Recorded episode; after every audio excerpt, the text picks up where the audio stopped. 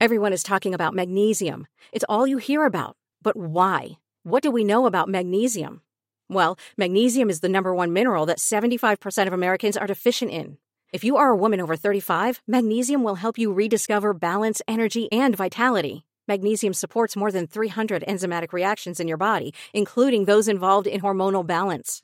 From functional medicine doctors to mental well being and female hormone experts, we all know that magnesium is the one mineral to improve all aspects of well being and health. But which one? Magnesium Breakthrough from Bioptimizers, the trusted choice recommended by leading experts with seven best absorbed forms of magnesium to ensure your body receives the support it needs for overall well being. Go to bioptimizers.com slash balance today and use code BALANCE10 for 10% off. Support your journey to wellness at B-I-O-P-T-I-M-I-Z-E-R-S dot com forward slash balance. Magnesium Breakthrough from Bioptimizers, your foundation to optimal health and vitality. Welcome to More Than a Muse podcast, a podcast all about women and the arts, hosted by Stani and Sadie. Join us as we explore what it's like being a female artist, examine modern day problems, and educate ourselves and you on important and forgotten female artists of the past. Hello, everyone, and welcome to More Than a Muse. I'm Stani. And I am Sadie, and this is another More Than a Muse Monster Month episode talking about another installment. Yeah, the women who have created monsters.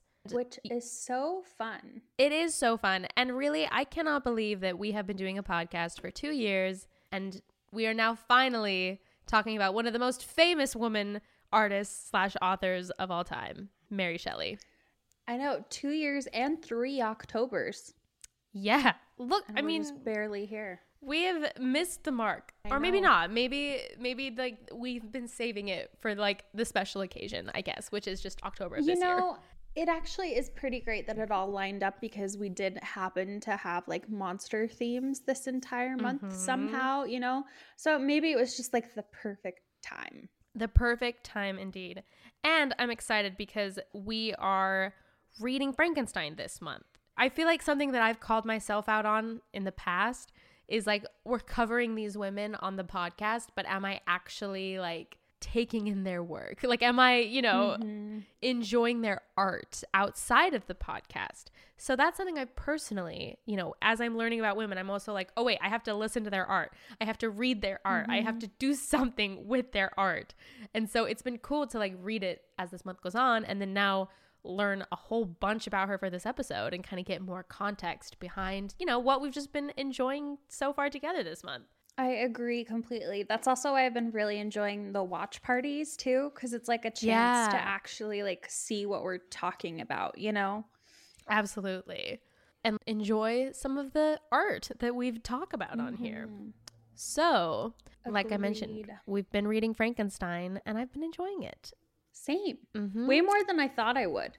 Same. Way more than I thought I would. And I definitely have it in my head that classics are boring. But I like this one. Yeah, it's really not boring at all. It's been Uh-huh. quite enjoyable. Quite enjoyable. All right. Well, before we jump into the life of Mary Shelley, do you have any art that you've created this week? Kind of. I mean, it's a very different kind of art, I guess. Cool. Um, we're working on recipe videos this week, and so I have been testing protein shake recipes, and then we're filming videos for them tomorrow. So it's been like very hmm. a very different week for me, yeah. but it's been really fun. like, I was going to say, I fe- that sounds way fun. Yeah, I like came up with this protein shake recipe that we tried today, and it was actually like really good. nice. So, yeah, I was like, wow, look at me, a chef. Obviously, a Chef. protein shake, so it doesn't No, take that much. No need to belittle it. Like you go make those Yeah. protein shakes. Yeah. So that's kind of been my week. It's been a little chaotic, but it's been Mhm. fun. So I've been enjoying is it. Love that. The art that I've created this week, well, yesterday I went to this really fun open mic in Nashville where they have like a house band and you go up on stage and you say, These are the chords for my songs. And they are very good musicians who can just kind of play it. Wait, That's what was happening. They were playing on the spot. On the spot. I went up and I was like, this is a G major 7 to a B minor to F sharp minor to an E minor. And that is the chords of my song. How does that work with like bridges and stuff? So, Yeah. Excellent question because I was nervous too because I they kind of just started playing the song and then I was like, wait, I didn't tell them that the bridge happens. So, what happened is an, the electric guitar player like took a chorus and was like soloing over it and it was way cool. And then the guy who's like the band leader like reached over to me and was like, "What does the bridge do?" Like almost whispered it to me on stage as the other guy was playing. And I was like, "Oh, yeah, it does something different." And he was like, "Okay, you play the chords on the guitar and I'll follow you." The thing is is like I'm I can play the guitar, but to play it at the speed that the band was and like do all the changes, I I started on stage with a guitar and by the end of it I just threw it to the side. Like it was just dangling off my body and I was singing. I was like there's there's just no way. So I tried to play the chords in live time. I'm sure he was like, "What is she playing?" But it, they figured it out, and it sounded pretty good. And so it was way fun. Oh, that's way Cool. awesome. They even had like backup singers, didn't they? Yes. Uh huh. And they just figured it out as you went. They just figured it out. Like when the second chorus came in, they kind of did like you know the ooh or like I did my song like theater major. And so they kind of did like these backups, like theater, like after I sang it. And so it was Oh, cool. okay. They, you know, they definitely like played off of it. And I'm sure there's like some communicating between the two of them, you know, before they just start singing together. But they're very good. That's so it cool. amazing. Yeah, it was fun. Wow. So got the chance to How sing on cool. stage and co-wrote a song with my friend. She was like writing a love song for her husband, and I was like, "Wow, my husband needs more love songs from me." So this is good practice. I will help you finish this. So That's it was awesome. fun. Mhm. I love So that. yeah, just a fun weekend of creating art. And Taylor Swift's new album comes out this weekend, and I'm very much looking forward to it. I know. Tomorrow Yeah. night we'll be listening to the Taylor Swift album for the first time. That's- amazing. Crazy and so fun. Well, anything else we need to talk about, or shall we jump into Mary Shelley? I think we should jump right in. I am putting a disclaimer here first that there is a lot of information about Mary Shelley. There are so many biographies. I didn't read one, but now I really want to. There are journals that she has that are available. Like there is a lot about Mary Shelley.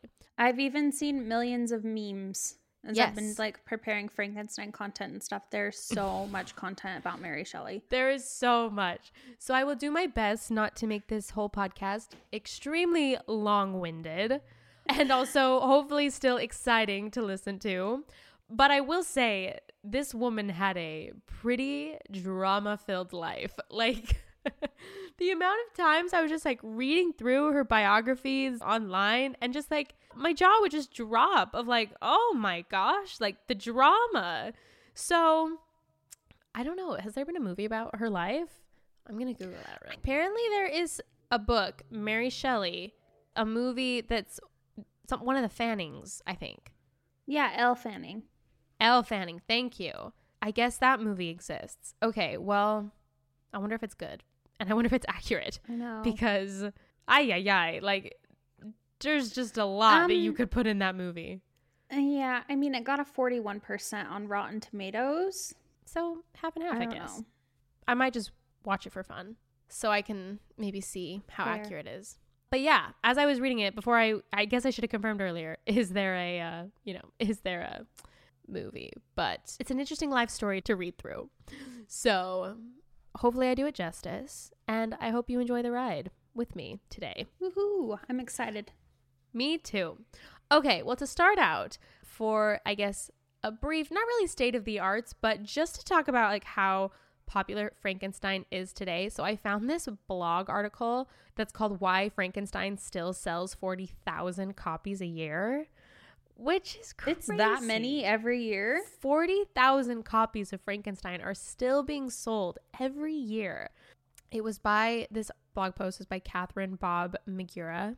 But she starts off by saying, first published in 1818, Frankenstein was released in a modest edition of just 500 copies. Some 200 years later, in 2021, a first edition sold at auction for 1.2 million, setting a new record for a book by a female author. Oh. And since then, of course, like Frankenstein has been adopted on screens. The total of film adaptations now well into triple digits. There's Frankenstein inspired dolls for sale at Build-A-Bear, Frankenstein Legos. There's even breakfast mm-hmm. cereal that you can buy seasonally, like from Target, having to do with Frankenstein. So this woman and her creation has so obviously left hits its mark on the world.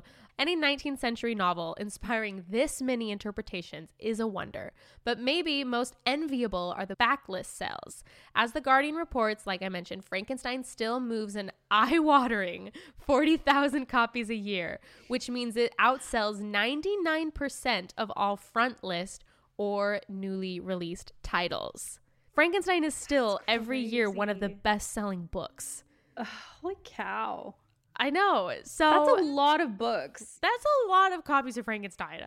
And something that she talks about, like she goes into like why Frankenstein? Like why is this the book that's doing so well? And like she of course talks about the fact that the themes in the book are so universal and that the characters they're talking about ambition and touching on almost like childhood trauma, you know, really with how the monster mm-hmm. is treated mm-hmm. and things like that. And she talks about how it's like those are still so universal. But she also mentioned this phenomenon called the Lindy effect, where it's basically just that books that survive just tend to keep surviving. It kind of argues that the longer a work of art survives, the longer it will survive, which means that Frankenstein's survival has contributed to and still contributes to its survival. So it's pretty much that it's like because it's lasted this long, I think it's kind of like, well, people are like, oh, well, I mean, if it's lasted this long and people still talk about it, that must means it's actually good.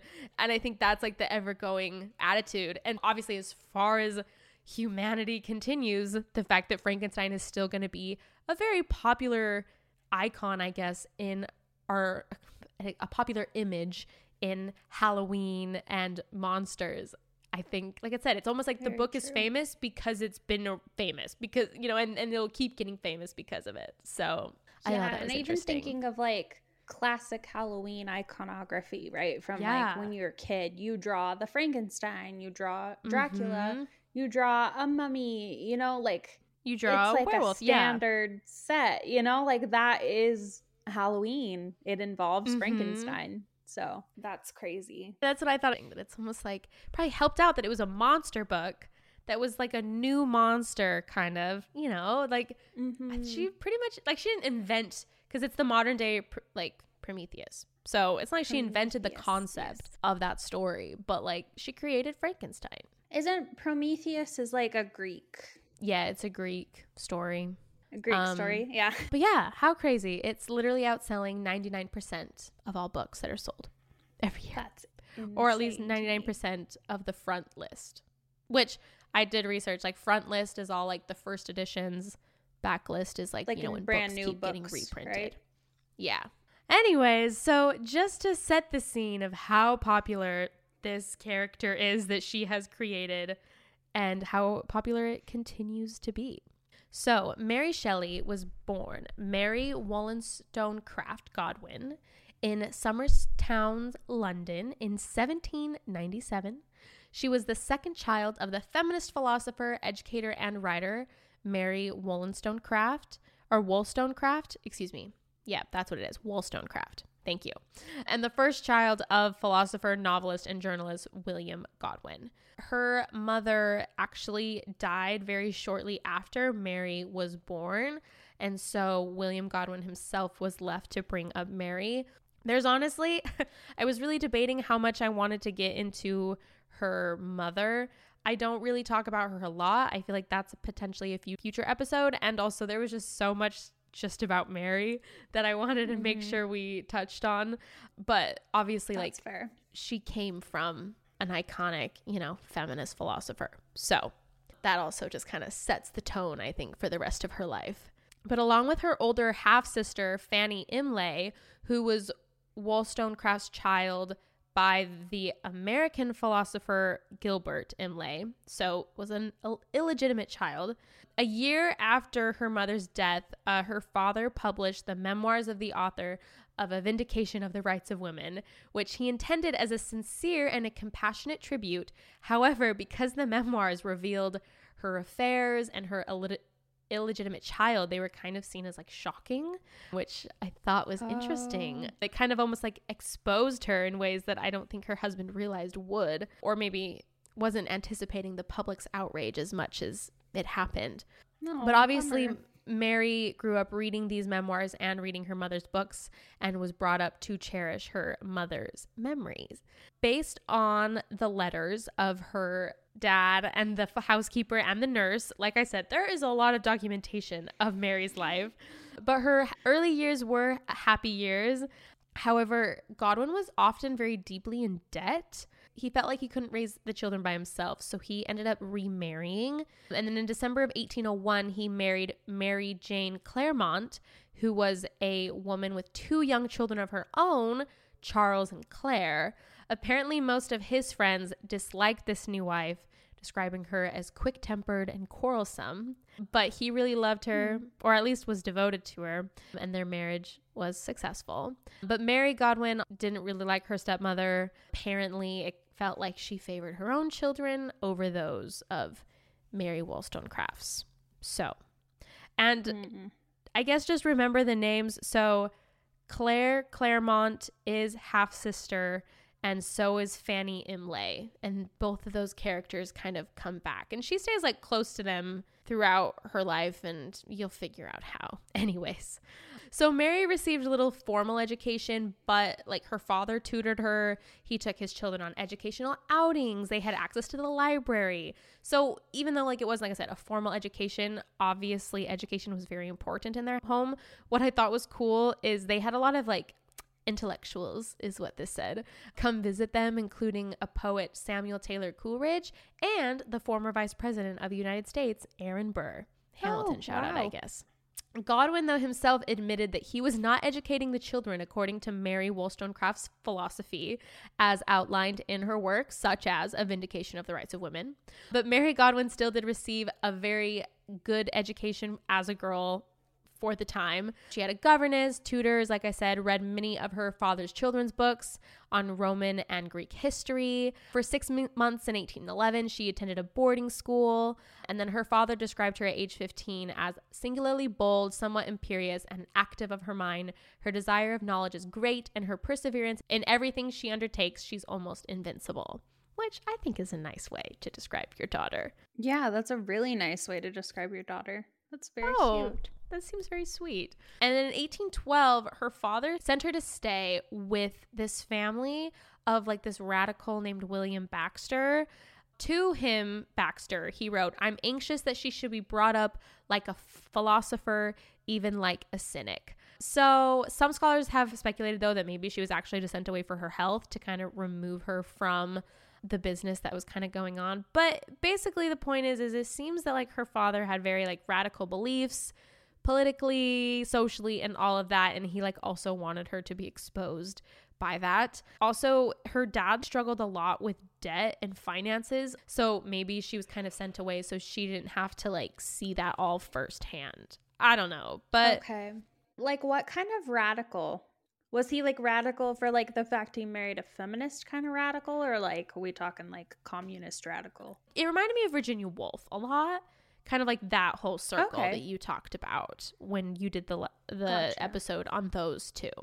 So, yeah. That was kind of the radicalist views I was picking up on.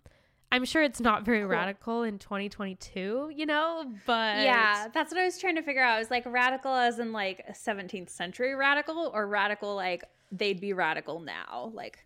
I think yeah. that it was like still a little bit more radical than like women deserve rights. I mean, he was married to, you know, who he was married to, who wrote what she wrote. So I feel like, yeah, you know, you don't marry someone who's rights a vindication of the rights of women and just be like, mm, but I don't think women deserve rights. You know, I, I, yeah. I don't know. Who knows? no, that makes sense. But she enjoyed her time there with William Baxter and his family. Apparently, like She was really close friend with his four daughters. She returned home summer of 1813. In the 1831 introduction to Frankenstein, she recalled, I wrote then, but in the most commonplace styles. It was beneath the trees of the grounds belonging to our house, or on the bleak sides of the woodless mountains near, that my true compositions, the airy flights of my imagination, were born and fostered. So it seems like it was during this time of her life she started writing, which is exciting. Oh, nice.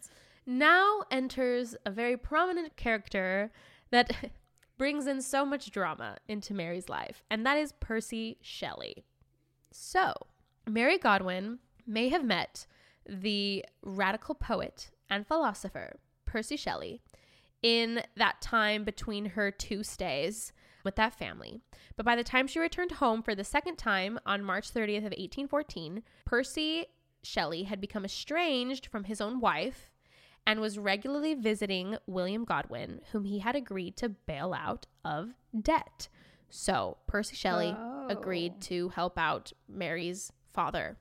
Percy Shelley's radicalism, particularly his economic views, which he had actually gotten from William Godwin's political justice, had alienated him from his very wealthy, kind of aristocratic family. They wanted him to follow the very traditional, like, models of aristocracy, and he wanted to donate large amounts of the family's money to pretty much to help those who were disadvantaged. How controversial. I know. But Percy Shelley, therefore, had difficulty gaining access to the money until he fully mm. inherited his father's estate. But that was because his family did not want him wasting it on projects of, quote, political justice.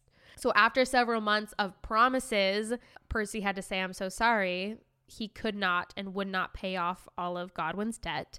And Godwin was very angry and felt betrayed. Which, like, from my perspective here, like, that's not Percy's fault. Like, maybe he was giving false promises that he maybe knew he couldn't keep. I don't know who's like if he's yeah, the but villain it's not here. Like he owed him money. He's like, I'm volunteering to pay off your debt. Oh, I'm sorry, I can't do that. Like you don't own any right to the money that someone offered you. That's kind of what I'm thinking too. Um, but Mary and Percy began meeting each other secretly at her mother's grave in the churchyard and they fell in love. She was 16, he was 21. June 26th of 1814, Shelley and Godwin declared their love for one another as Shelley announced he could not hide his ardent passion, leading her in a sublime and rapturous moment to say she felt the same way. On either that day or the next, she lost her virginity to him, and as tradition claims, it happened in the churchyard, which I'm sure is maybe something on you've her heard. mother's grave. Yeah, is that near her mother's grave? Yeah, I've heard it was on her mother's grave, but that sounds a little. I'm sure it was very close to it. and that's the, I guess that's the myth of Mary Shelley is she lost her virginity on her mother's grave, which you know what? Yeah, cool. I mean, it's very goth. It is so. very goth. And, and yeah. Shelley had a Mary had a very goth life. Like and a very feminist life too, I guess. And what is more yeah.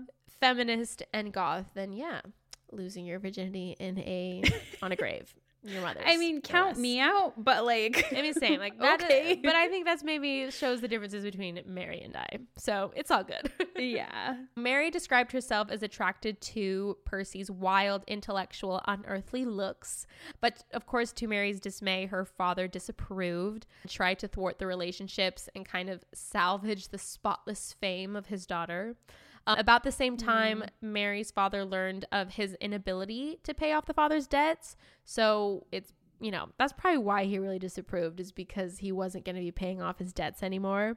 And Mary yeah. apparently was very genuinely confused about the fact that her dad was so against it she actually saw Percy Shelley as the embodiment of her parents' liberal and like reformist ideas, particularly mm. his view that marriage was a repressive monopoly. And that's something that her dad argued in political justice, but apparently he later retracted that. So, I don't know.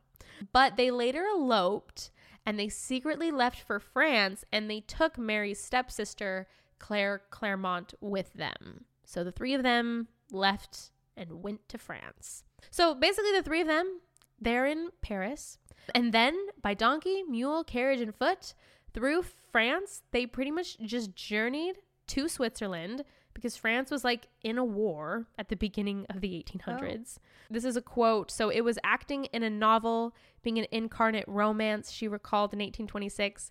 Godwin wrote about France in 1814. The distress of the inhabitants whose houses had been burned, their cattle killed, and all their wealth destroyed had given a sting to my de- detestation of war. But as they traveled, they read works by Mary's mother and others. They kept a joint journal and they both continued their own writing. They didn't have a lot of money. So they traveled right back down the Rhine and then arrived at Gravesend, Kent on September 13th, 1814. So it kind of sounds like for like six months, they just kind of like traveled around France and Switzerland were just kind of getting by with what they could. Wow. I know. So now they're in England. This is it's going to get a little bit complicated because they're just they just go all over Europe it feels. But she's in England and she had become pregnant. So she was pregnant and they had no money. And Mary's father refused to have anything to do with her. The couple moved with Claire, her stepsister, into lodgings at Somers Tower and later Nelson Square. They pretty much just maintained their really intense program of reading and writing and entertaining. And they entertained Percy Shelley's friends. And then Percy Shelley sometimes left home for short periods of time to dodge creditors.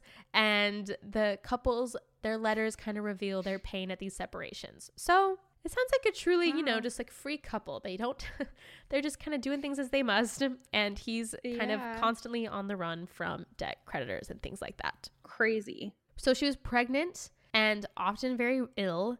Their son was born, Harriet Shelley, in the late 1814. And her husband, Percy, and her stepsister, Claire Clairmont, were like constantly out together and were like most certainly oh. they were lovers. Like, yeah. and that obviously caused a lot of jealousy on Mary's part. Shelley greatly offended Godwin at one point when, during a walk in the French countryside, he suggested that they both take the plunge into a stream naked, as it offer offended her principles. She was partly consoled by the visits of Hogg, whom she disliked at first but soon considered a close friend.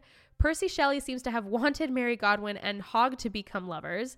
Mary did not dismiss the idea since she did believe in free love. In practice, however, she loved only Percy Shelley and seems to have ventured no further than flirting with Hogg.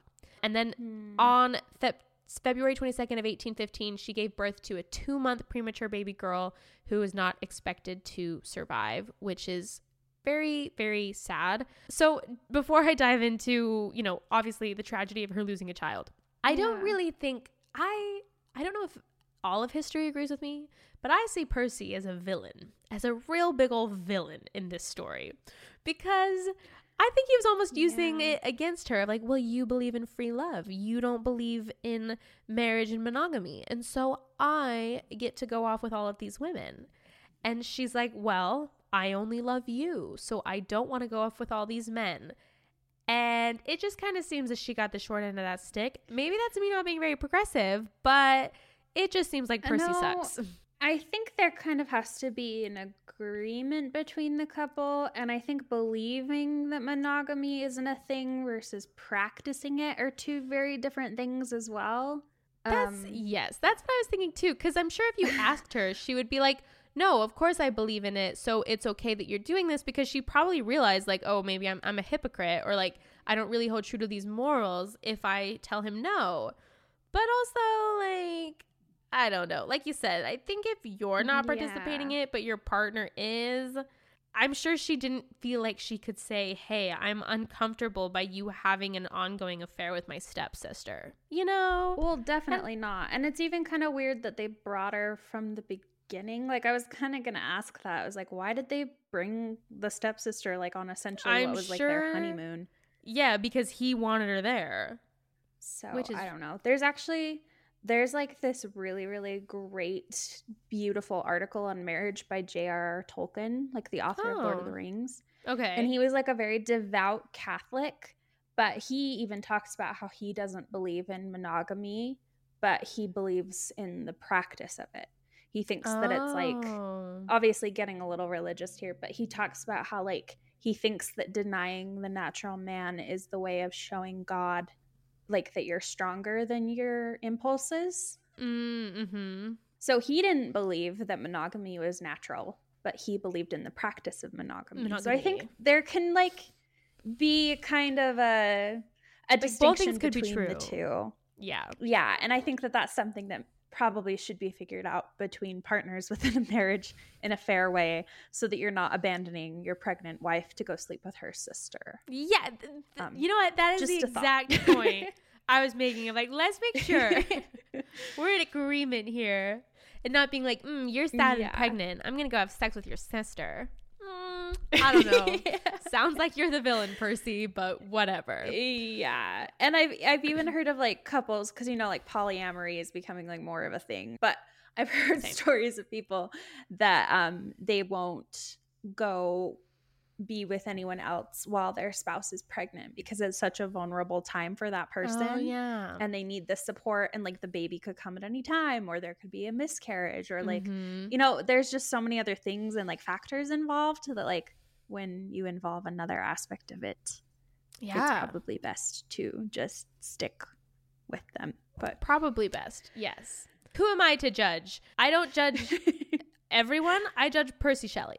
That's who I'm judging yeah. right now. So, hmm. Yes. Anyways, but obviously, back to, I guess, the tragedy. So she lost her child, very much like depression, postpartum depression, and apparently she was haunted yeah. by visions of the baby. She conceived oh. again and had recovered by the summer and apparently, Percy was doing a little bit better financially after the death of his grandfather because he actually got, you know, his some money. And they mm-hmm. holidayed in a cottage at Bishopsgate at the edge of Windsor Great Park. I'm not very familiar with the is that in England? Yes, it's Windsor? in it's in okay. England. I just don't really know where. Apparently, little is known about this period of her life because her journal from that year was lost. On January 24th of 1816, she gave birth to her second son, William, named after her father, and they nicknamed him Will Mouse, which is adorable. That's really cute. Mm-hmm.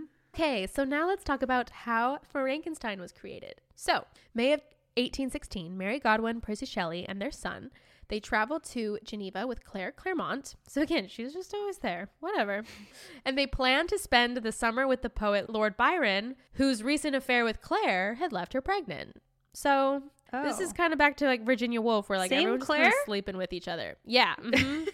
yeah, same Claire. When did she go hang out with Lord Byron? I don't know, but he got her pregnant. So Mary Shelley wrote in 1831 It proved a wet, ungenial summer, and incessant rain often confined us for days to the house.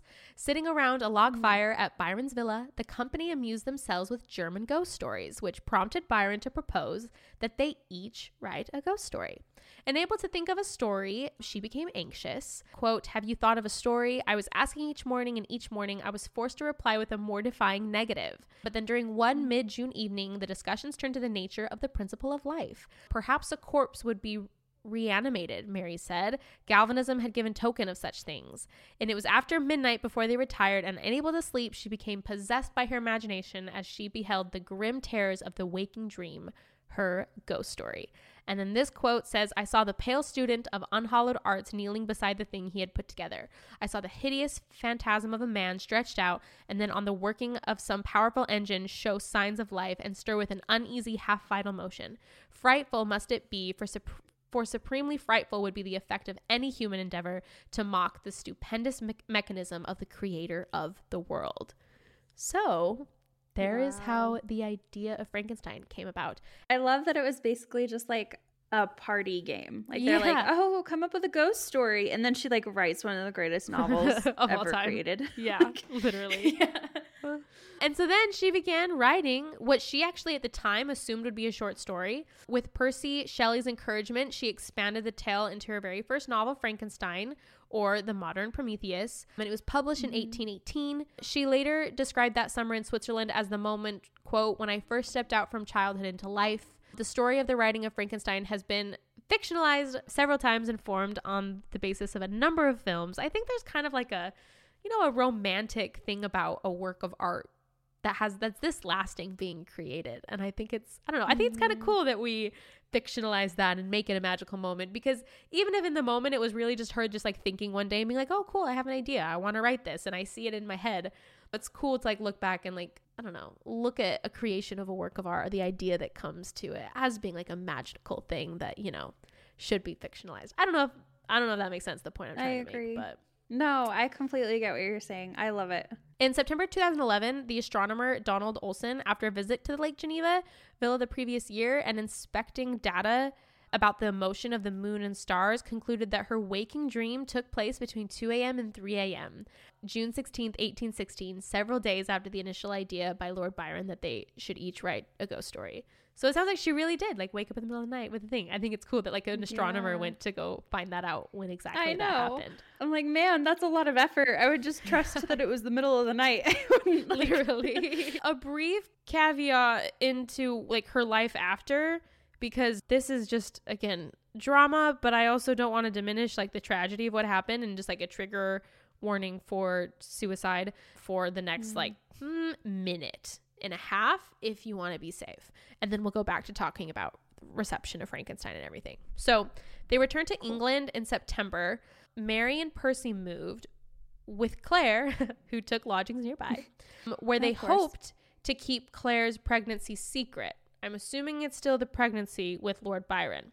But yeah. while they were there, Mary Godwin had received two letters from her half sister, Fanny Imlay, who kind of alluded to her own unhappy life and October 9th, Fanny wrote an alarming letter from Bristol that sent Percy racing off to search for her without success. The next morning, she was found dead in a room along with a suicide note, which is really sad. And then on December That's 10th, so Percy Shelley's wife, that he was estranged from, I guess in my head when I was first doing the research, I was like, that he obviously divorced. I don't think he actually ever divorced her. But they, she was also discovered she um, had drowned in a lake in London, and both suicides were pretty much just like hushed up.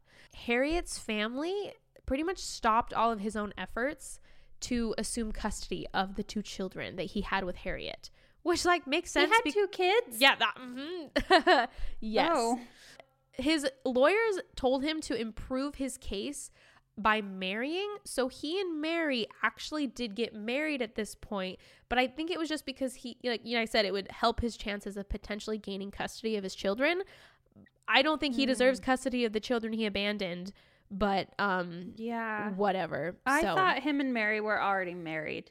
No, they well they eloped, but I don't think it was like any like, you know, it wasn't legal. I yeah, like legal. legally marry someone if you're married to someone else. exactly. they just like ran off together and said, "We're together now." Okay, Gosh, whatever. What a confusing man. Mm-hmm. So he, they married December thirtieth, eighteen sixteen, and at this time she was pregnant again. And apparently, Mr. and Mrs. Godwin, so Mary's parents were present, and the, them getting married like ended the family rift. So I imagine that it was like the shame of her running off and getting eloped that they just like couldn't handle. Which I'm like, were you really that okay. progressive? That I don't. It's fine. It's fine because they couldn't handle like a you know their daughter being with someone that she wasn't married to. I don't know, but even though the stepsister's with him too. Yeah, I don't know. I don't want to come across judgmental. I just after reading about everything, I do not like Percy Shelley. That is all. We're going to take a quick break just to spotlight one of our new favorite women artists. So there's like this girl on TikTok that I follow. Her username is JG Therese. Therese is T H E R E S E. She's also on Instagram mm-hmm. under the same username but she does like a lot of like fashion inspiration but she'll like pick a movie and then do like five or six outfits from it and she's been doing like horror icons and cool. or like classic monster outfit inspo so i think she even has a frankenstein one let me see if i'm right yeah she does and then she also did like Amazing. dracula and the mummy and the Wolfman. And they're just fun. I think she's like really creative with them and I love the concept. So even though I don't like dress like she does in real life, like I like seeing her videos and like the different ways she comes up with concepts and transitions yeah. and stuff. It's really clever. That's cool. I love that. For my spotlight, I'm doing a woodland fairy tale on Instagram. Ooh. Um, who is an artist named Jessie Barber her bio says mother, wife, and self taught watercolor artist, inspired by my love of nature and fairy tales. But what I thought was fun is like on my on the For You page, like the first one that showed up was called Ghosty Meets a Dragon. And it's this little ghost that's like looking at this, you know, dragon and there's a moon and like cute little mushrooms and like sparkles and glitter, but then also like in a pumpkin patch. And they're really, it's really so beautiful. Mm-hmm. There's one with like a ghost and unicorns, and I think it's really cool and cute the way that she's incorporating Halloween with her little woodland fairy tales. So, yeah, go follow her. They're adorable. Oh, the ghost meeting a unicorn. I know. So I cute. loved it. So, yeah, again, um, it's just the cutest thing I've ever seen. So, go follow a woodland fairy tale. How fun. Definitely do. It looks like she sells bookmarks too. So, yes. That's pretty awesome this is your mid episode reminder to go follow us on Instagram at more than podcast so you can check out more of the people that we follow that are all of our past artist spotlights as well mm-hmm. as all the things we've got going on throughout the week. We're doing a book club for Frankenstein and we're doing watch parties of different movies every single week. So lots of fun stuff. You lots don't want to miss it. Yes. All right, now back to the show. Early in the summer of 1817, though, she finished Frankenstein, which was published anonymously in January of 1818. Reviewers and readers assumed that Percy Shelley was the author since the book was published with his preface and it was dedicated to his political hero, William Godwin. So, published anonymously, but the preface was penned knowingly by Percy Shelley and it shouted out Mary's dad. Okay, this is something I've been thinking about a lot, a lot lately. Cool. Why on earth would a man in that time period publish anything anonymously? Yeah, I don't know. And how did everyone else not just catch on if they're like, "Oh, it's anonymous, therefore it's probably a woman." It's and also like it's probably his wife, like who is well yeah. known as like being a writer and like hanging out with the same people that he hangs out with, like artsy philosopher type people. I just like was no one smart enough to piece that together. Like he would have no reason to publish it, especially if he's gonna put his name on the preface. Like I don't know, maybe and then I don't know. You know, I like because maybe they're like, oh well, maybe he's not sure if it'll be a success. I don't know, but the whole thing, I'm just like, obviously, it was probably a woman. Therefore, if he's writing the preface, look at the women he knows, and it's probably and trace your steps, and there you are. Yes, I fully agree with you. Whatever. Yeah. I want to talk about the reception of Frankenstein. So Frankenstein has both been well received and disregarded since its anonymous publication. Critical reviews of that time demonstrate these very two views, along with confused speculation as to the identity of the author, which again, it's like put two and two together. Like, who wrote the preface? like, Who is he closest to? His wife. Whatever. literally. Um, but Walter Scott, writing in the Blackwoods Edinburgh magazine, praises the novel as an extraordinary tale in which the author seems to us to disclose uncommon powers of poetic imagination, although he was less convinced about the way in which the monster gains knowledge about the world and language. La Belle Assemblée described the novel as very bold fiction, and the Edinburgh magazine and literary miscellany hoped to see more productions from this author. But on the other hand, John Wilson Writing anonymously in the Quarterly Review, um, although conceding that the author has powers both of conception and language, described the book as a tissue of horrible and disgusting absurdity. But then to other reviews where at this point the author is known as the daughter of William Godwin, the criticism of the novel makes reference to the feminine nature of Mary Shelley. The British critic attacks the novel's flaws as the fault of the author. Quote, the writer of it is, we understand, a female. Thus is an aggravation to that which is the prevailing fault of the novel. But if our authoress can forget the gentleness of her sex, it is no reason why we should. And we shall therefore dismiss the novel without further comment. Goodness gracious. Isn't that crazy? And then that's so stupid. The literary panorama and National Register attacks the novel as a feeble imagination of Mr. Godwin's novels, produced by the daughter of a celebrated living novelist. Oh, that one makes me mad too. But despite these reviews, Frankenstein achieved an almost immediate popular success, became widely known, especially through melodramatic theater adaptations. She saw a production of it Presumption or The Fate of Frankenstein, which is actually a play that was put on in 1823. So that's pretty cool that that's like so cool. so quickly after, you know, like literally 5 years and it's a stage production. Yeah, that would be so amazing as an author to be mm-hmm. like you know, it's already a stage production. That's yes. really cool. I just think it's so interesting too the difference in the reviews of before they knew it was a woman and after because no one was saying like mm-hmm. mm, it's, you know, feminine language and criticizing that before they knew it was, but then all of a sudden when they found out it was a woman, it was like, "Oh, here's something we can poke at. Here's something we can find fault in." Like, it Gosh, yeah, I, that's annoying. This quote is just I can't I can't get over it. But if our authoress can forget the gentleness of her sex, it is no reason why we should, and we shall therefore dismiss the novel without further comment. Like what? they're basically saying that like she should never have written a book like that because she's a woman, and so we are disregarding it completely. And that's so stupid. I just, oh my gosh. Anyways, as I mentioned, the authorship of Frankenstein was up for debate. And also, even still, of course, because when anytime a woman creates anything, it has to be like, well, maybe it was because of the men in her life. How can it still be up for debate? Thank you. But up until a certain point, people argued that maybe, like, oh, how much did Percy really contribute? Her husband, Percy, encouraged her writing, but the extent of Percy's contribution to the novel is unknown and has been argued over by readers and critics. Mary Shelley wrote, quote, I certainly did not owe the suggestion of one incident, nor scarcely of one train of feeling to my husband, and yet but for his enticement, it would never have taken the form of which it was presented to the world. She wrote that the preface to the first edition was Percy's work, and as far as I can reco- recollect, there are differences in the 1818, 1823, and 1831 editions which have been attributed to Percy's editing. James Rieger, though, concluded that Percy's assistance at every point in the book's manufacture was so extensive that one hardly knows whether to regard him as editor or minor collaborator, while others have argued that Percy only made many technical corrections and several times clarified the narrative and thematic continuity of his text.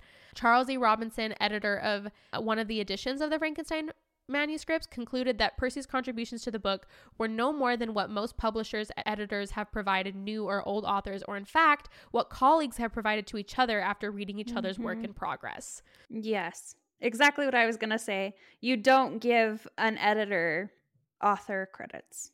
Even though they go through and they make minor adjustments and corrections. And that's exactly what he was doing. And it's almost like by this logic of it's like me personally, I write songs and like me pursuing it as much as I currently am is partly because I have a wonderful husband who encourages me, who I bounce ideas off with, and is like the one who's like, you should keep doing this, you should keep doing this.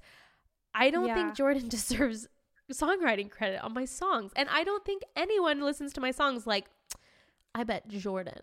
That was written by Jordan. That was written by Jordan. I mean, even though you could have an argument that these songs would not be out in the world because of him, like there is an argument yeah. because of that. But I wrote them. The thing that annoys me the most is that nobody does that with men. No. Famous men. Mm-hmm. Nobody's like, oh, you know what? If his wife wasn't there, like, this wouldn't exist. no way. Like, mm-hmm. yeah, that wouldn't be a thing. Like, if Mozart's sister hadn't have helped teach him piano and composition, like, you're right. We never would have had that sonata. Nobody's doing that. Nobody is doing that. Yeah. So that's really irritating. It's like I think that you can owe like little tiny bits of accomplishments in every part of who we are to a million different people. It doesn't mean that they get the credit mm-hmm. at the end of the day. You're still the one who had to sit down and do the work. Yes, I 100% Crazy. agree. Writing on the 200th anniversary of Frankenstein, the literary scholar and poet Fiona Sampson asked, why hasn't Mary Shelley gotten the respect she deserves? She noted that in recent years, Percy's con- corrections, visible in the Frankenstein notebooks held at the Bodleian Library in Oxford, which is cool by the way that that exists. Yeah, have awesome. that those are there. Have been seized on as evidence that he must have at least co authored the novel. In fact, when I examined the notebooks myself, I realized that Percy did rather less than any line editor working in publishing today. Um, and she actually published her findings in her um, biography in search of mary shelley which is one of many biographies written about mary but i, I feel like if i want to read one i would want to read that one. So i thought that yes. was cool. So back to going her life update. A brief little had to talk about frankenstein because obviously. I think in 1817 The autumn of 1817, Percy Shelley often lived away from the home in London to evade creditors again. The threat of a debtor's prison, combined with their own ill health and fears of losing custody of their children, contributed to the couple's decision to, to leave. So I'm wondering if he got custody of his previous children and was afraid of losing it. So he said, oh. Cool, we'll take them to Italy, which seems illegal, but whatever. Yeah. Um, so, March of 1818, they go to Italy, taking Claire Clairmont with them, of course. Of course. And they had no intention of returning. And they pretty much just had like a roving existence, it said. Never really settled in one place for long. Um, but they accumulated a circle of friends and acquaintances who often moved with them. So it just like feels like it's like this like kind of like philosophers and writers and poets just like traveling around Italy together, taking their time okay. reading, writing, learning, sightseeing, and socializing. So like it's a it's a romantic type of life. I'm in some ways. Yeah. However, the Italian adventure which is I thought that quote was funny, um, was obviously blighted for Mary Shelley because both her children had passed away. Clara in September 1818 in Venice died, and William in June of 1819 in Rome. And these losses oh, left her in a very deep depression that isolated her from Percy Shelley. He wrote in this notebook this poem um, that said, My dearest Mary, wherefore hast thou gone and left me in this dreary world alone? Thy form is here indeed, a lovely one, but thou art fled, gone down a dreary road that leads to sorrow's most obscure abode. For thine own sake I cannot follow thee, do thou return for mine. Which is like a nice sentiment, even though this is a Percy Shelley hate account at this point. But yeah. Um, like, what do you mean she's left you alone? Yeah. You have your stepsister. yeah, it's true. You bring her with you everywhere. uh-huh. but, but during this time, she apparently only found comfort in her writing. But then she actually gave birth to the fourth child, Percy Florence, on November 12th of 1819, and that finally lifted her spirits. Though, like, obviously she mourned the loss of her children for the rest of her yeah. life. Despite its association with personal loss, Italy became for Mary Shelley, quote, a country with memory painted as paradise. Their Italian years were a time of intense intellectual and creative activity for both of them. He, Percy, composed a series of major poems. She wrote the novel Matilda, the historical novel Valperga, and the plays per- Persephone and Midas. Apparently, mm. she actually wrote Valperga. I believe that's how you say it to kind of help alleviate her father's financial difficulties, as Percy refused to assist him any further. She was often very physically ill and prone to depressions, which is makes sense. Um, and she was also had to cope yeah. with Percy's interest in other women, such as Sophia Stacey, Emily Vivani, and Jane Williams. But at least at this point, it was mutual because since she shared his beliefs in the non exclusivity of marriage, she did form emotional ties of her own among the men and women of their circle. I don't know though if they were like romantic or if she was just like close with them. I feel like formed emotional ties yeah, is very like ambiguous. Just emotional ties. I don't yeah. know. It's like, oh, great. So she had a couple of good friends. I don't know. I mean, maybe it was romantic. for her. Yeah, I don't know. Yeah. Maybe I need. I'll read like a biography that's a little bit more in depth on that, and it will say that it's romantic. But at least she like has people besides him. That's all I'm yeah. grateful for. I guess that's true. At least they have like a group yeah. So she has people to hang out with while he abandons her. Yeah. He's like, my wife's sad. I'm going to go hang out with these hot women. That's just the vibe I get. So I hate it. yeah. But they moved at this point to Rome. Rome inspired her to begin writing her unfinished novel, Valerius, the reanimated Roman.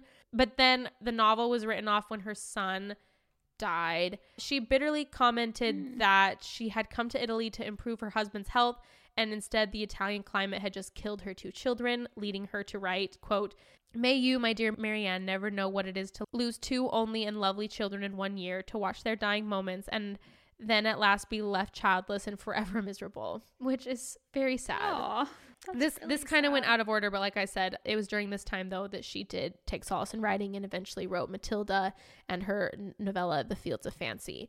Okay, so in the summer of 1822, a pregnant Mary moved with Percy, Claire, and Edward, and Jane Williams. Edward and Jane Williams are their friend that she was really close to.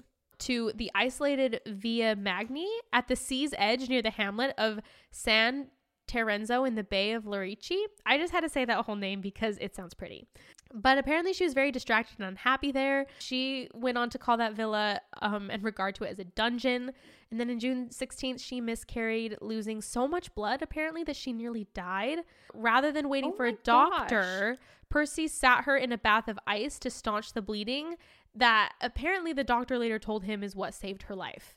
So, wow. okay. Okay. But all was not well between that couple that summer, despite him saving her life, which I guess, congratulations, Percy. You didn't let your wife die because he spent more time with Jane Williams rather than his depressed and debilitated wife. So, what a guy. Goodness gracious. hmm But then, oh man, I should have just put so. I realized as I was like talking about miscarriage, I was like, I should have probably put a trigger warning for child loss and miscarriage. Like this woman didn't have a very yeah dark, sad life that I I do feel really like I don't know bad. Like obviously, there's just so much tragedy here, and obviously they were here on the Italian coast. Percy Shelley and Edward Williams had their chance to enjoy their perfect plaything for the summer, which was a new sailing boat. July 8th, he and Edward set out on their return journey back to Lerici with their 18 year old boat boy, Charles Vivian. And they never reached their destination. A letter arrived at the villa from Hunt to Percy Shelley, dated July 8th, saying, Pray, write to us. Tell us how you got home, for they say you had bad weather after you sailed Monday and we were anxious. The paper fell from me, Mary told a friend later. I trembled all over. She and Jane Williams rushed desperately to the sea and then to Pisa in the fading hope that their husbands were still alive. 10 days after the storm, three bodies washed up on the coast, midway between the two places they were. And yeah, they Percy Shelley was cremated cremated at that beach. So Wow. I know. So that's really sad. I guess I feel bad. I'm like, okay, I was making jokes as a Percy Shelley hate account. He died very tragically and very horrifyingly. And that obviously left Mary all alone. Yeah, I feel bad for Mary in that circumstance because that's like she's already dealt with so much loss. She's know, already now she depressed, loses her and husband. then her husband goes out sailing with his friends and dies. Yeah, like it's- that's It's horrible.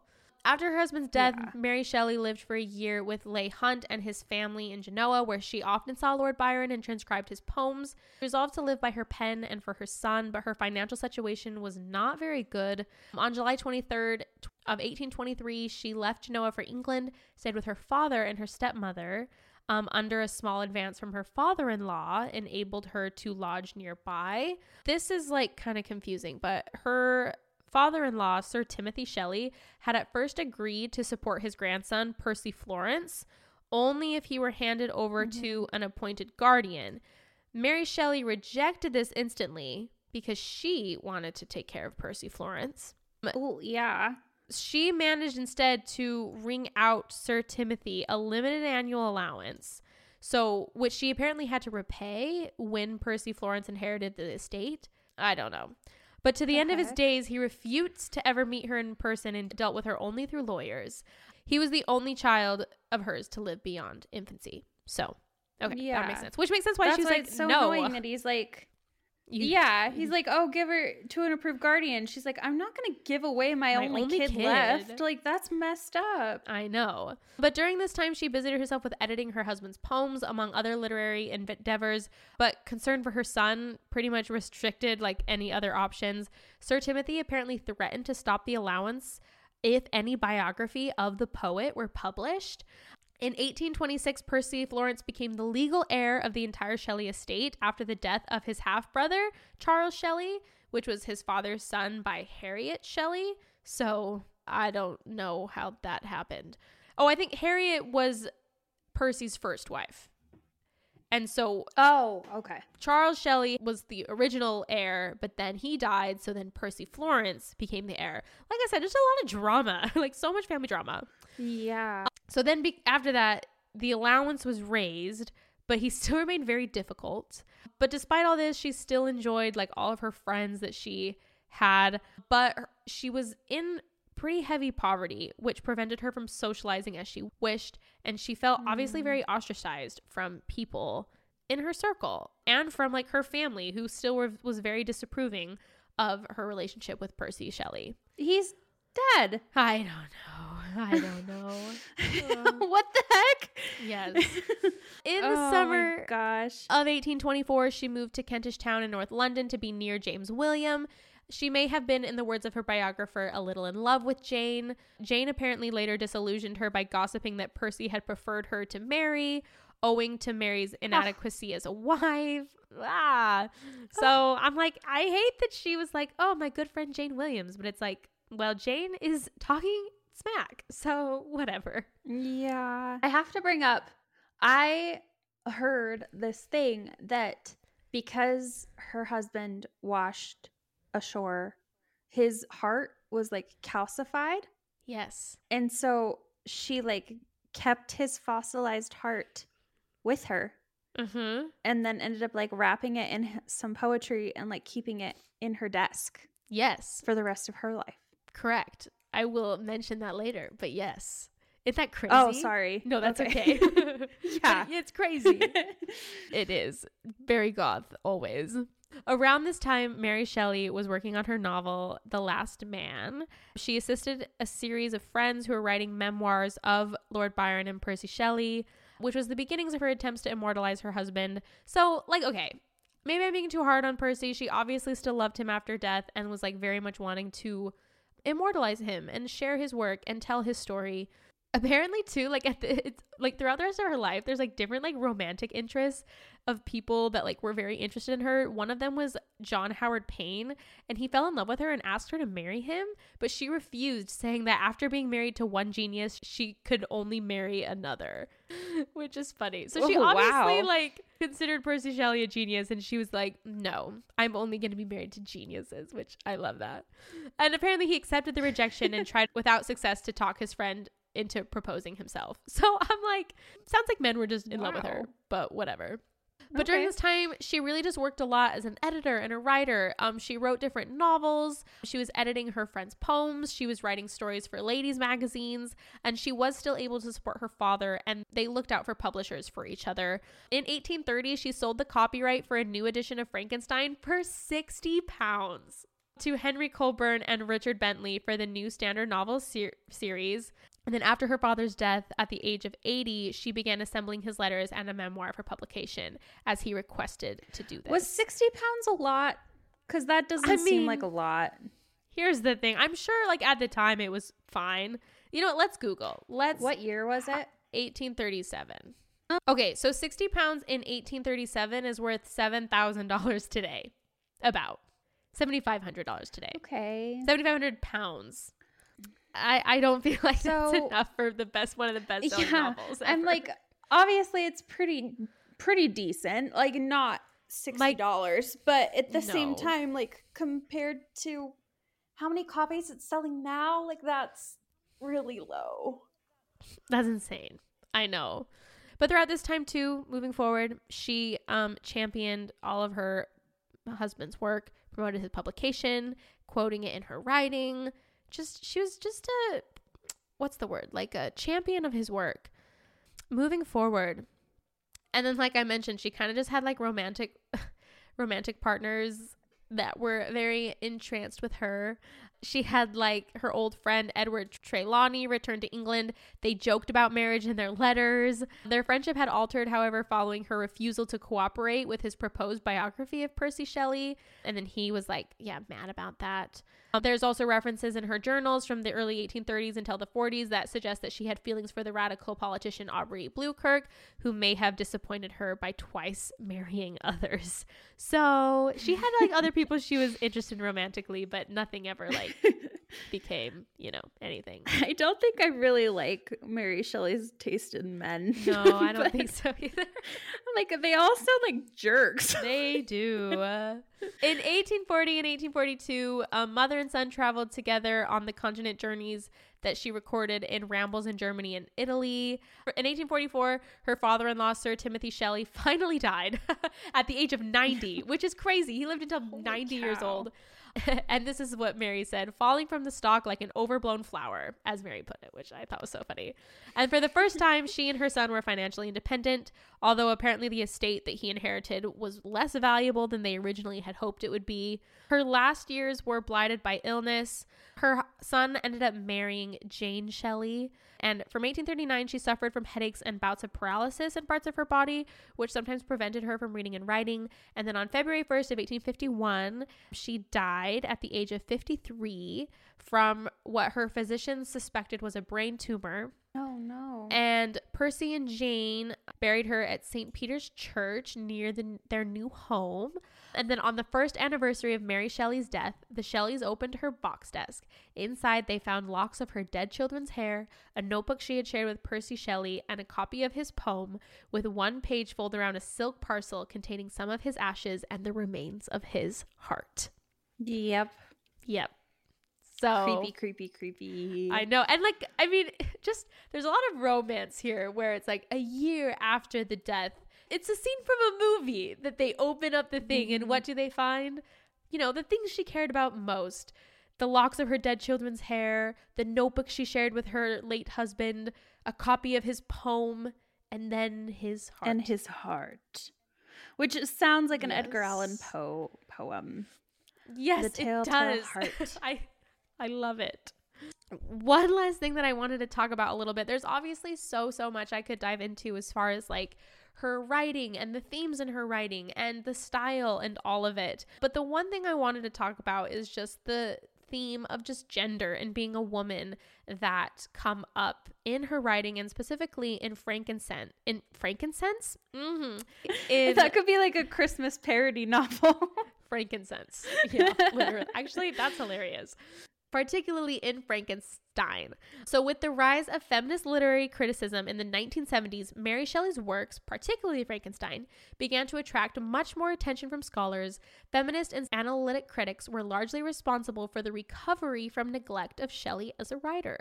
Ellen Moers was one of the first to claim that Shelley's loss of a baby was a critical influence on the writing of Frankenstein.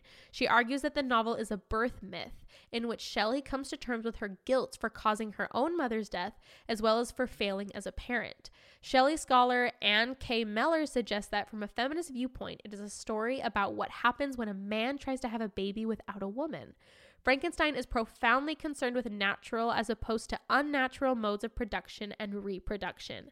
Victor Frankenstein's failure as a quote parent in the novel has been read as an expression of the anxieties which accompany pregnancy, giving birth, and particularly maternity which I thought was a really interesting. interesting, angle to take Frankenstein. And also, I just really, yeah. really love that it was like the 70s that like maybe brought back I don't know, Mary Shelley's prominence as a writer and maybe even just like Frankenstein itself. It's just mm-hmm. cool to hear that it's like, oh, like not to pat ourselves on the back here, but it's like, oh, talking more about these women artists that are forgotten that we believe deserve more credit, it could actually be effective because it has been effective in the past. There's been other artists we've covered where there is a resurgence because scholars are like, wait, what about this woman? And it's cool that it seems that Mary Shelley was one of those. And now Frankenstein is continuously the best selling book of whatever year we're focusing on. So I just think that's amazing. Yeah. That's really cool. So, wow, there is wow. Mary Shelley. I think I wrapped it up without it being too long. And no, you did great. What a life of drama, gothicness. I don't know. I know. And I mean, really, just what an incredible woman and suffered a lot of loss. This is another random thing I just want to bring up is that it's just so sad and crazy to me that they had such a life of poverty considering she wrote one of the most well-known classics, right? And it's just crazy. I, I feel like now as an artist, I can bemoan like not being paid what I feel like I'm worth and people not appreciating that. But I do feel like we have come a long way as far as copyright goes. And for the most part, people who at least write books that do well, it seems that they are the ones financially benefiting from it. So I mean, maybe someone who's in yeah. the publishing world is like shaking their head at me. Maybe that's not true. But from my perspective, it does seem like, at least from the 1800s, we have made progress in allowing artists to be credited for what they do. Agreed. Yeah, it is a total bummer, especially now that it's like it continues to be one of the best-selling authors and because it is a open source book, like it was written over a 100 years ago, so the copyright expired. I think only the publishers of the book are getting any profit from it. So even like her descendants, if there are any, I don't know, um, they're not making anything off of it. Yeah, either. which is so sad and just interesting yeah. that that's how it works. But anyways, it's really weird. It, I guess that is all. And there is finally Mary Shelley. I know. How fun. How cool. Join us next week for our final episode of More Than a Muse Monster Month. And the fun thing about it is that episode yes. will be coming out on Halloween. So I know. Happy I'm so Halloween excited. Halloween's on a Monday. So mm-hmm. it'll be More Than a Muse. to hear an episode. Halloween. Yes. Amazing. Leave a review. Share this episode with your friend if they would like to learn more about Mary Shelley. And even if they wouldn't, maybe they should anyways. And we'll be back next mm-hmm. week. And go follow us on our Instagram at morethanmuse.podcast, especially because this week we will be watching Frankenstein. Ooh. So it is follow the week us. to come and watch. Yes, and hear all of our live updates.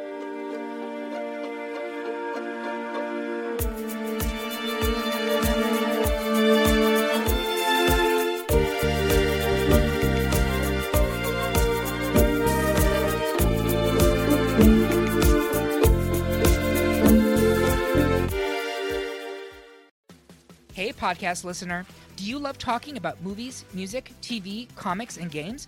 Then you should be listening to the Great Pop Culture Debate, back and bigger than ever for season 9. This season, the panelists discuss the best James Bond film, the best Elton John single, the best Nickelodeon original series, the best Batman villain, and so much more. Find the show wherever you listen to podcasts or head to greatpopculturedebate.com. More than 100 topics are already available. Subscribe today.